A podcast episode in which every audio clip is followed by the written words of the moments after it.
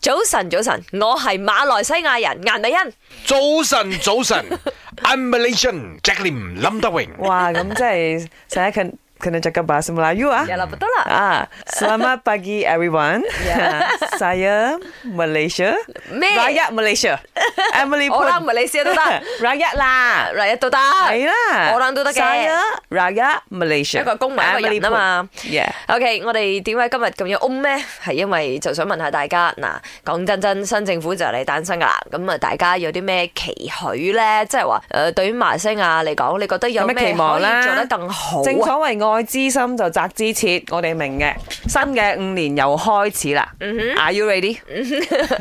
如果你講話大圍嚟講，肯定係經濟啦。你睇到大部分啲網友寫嘅都係希望搞好經濟，其實好啲嘢都會好啊，包括即治安係國家穩定係咪先？你匯率穩定咁啊，呢個最重啲要外啦資又入嚟，經濟都會好翻啲係啦啊，係係啊咪，係先啊。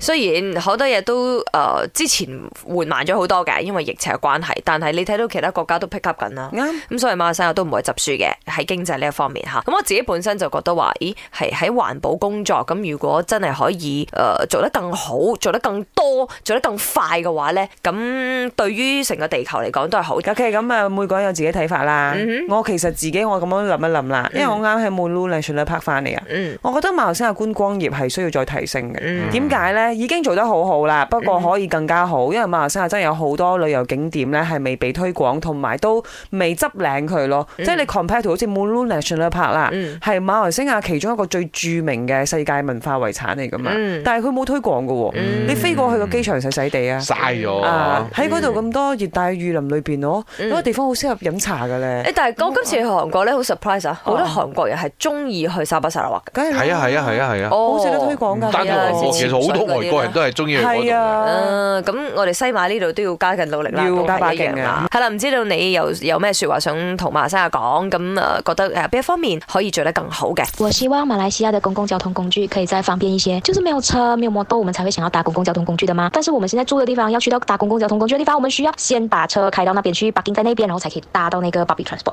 大家讲经济能力啦，把币不要再跌咯，再跌下去我们人民就会完蛋咯。就係政府部門嘅效率啦，即係誒呃朝頭早早早去攞咗號碼，可以等到六點至可以攞到嗰個證件，係好長時間浪費喺嗰度咯。所以基本上，如果你真係請假去安排嘢嘅話，真係嘥咗成日㗎。